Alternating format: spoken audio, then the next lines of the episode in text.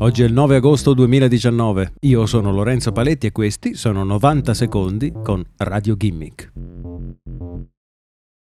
Se siete tra i pochi che ancora si fidano di Facebook, sarete felici di sapere che l'azienda di Mark Zuckerberg starebbe sviluppando un dispositivo in grado di leggere la mente. Facebook infatti sta finanziando la creazione di interfacce uomo-macchina che permettano di raccogliere il pensiero di una persona a livello neuronale, trasformandolo in parole di facile comprensione. Ad annunciarlo è stata proprio l'azienda con un post pubblicato la scorsa settimana. L'obiettivo, spiega Google, sarebbe quello di aiutare pazienti paralizzati a parlare con il loro pensiero. Non ci sono però dubbi sul fatto che l'obiettivo a lungo termine di Facebook sia diverso. Ovviamente l'azienda vuole arrivare a dare a tutti noi il controllo digitale dei nostri pensieri. Forse un domani non dovremo più scrivere su una tastiera perché basterà semplicemente pensare alle parole che vogliamo vedere apparire sul foglio. Per riuscire a sviluppare questa macchina futuristica Facebook avrà ovviamente bisogno dei nostri pensieri e questo fa sorgere dubbi sull'uso che l'azienda potrebbe farne.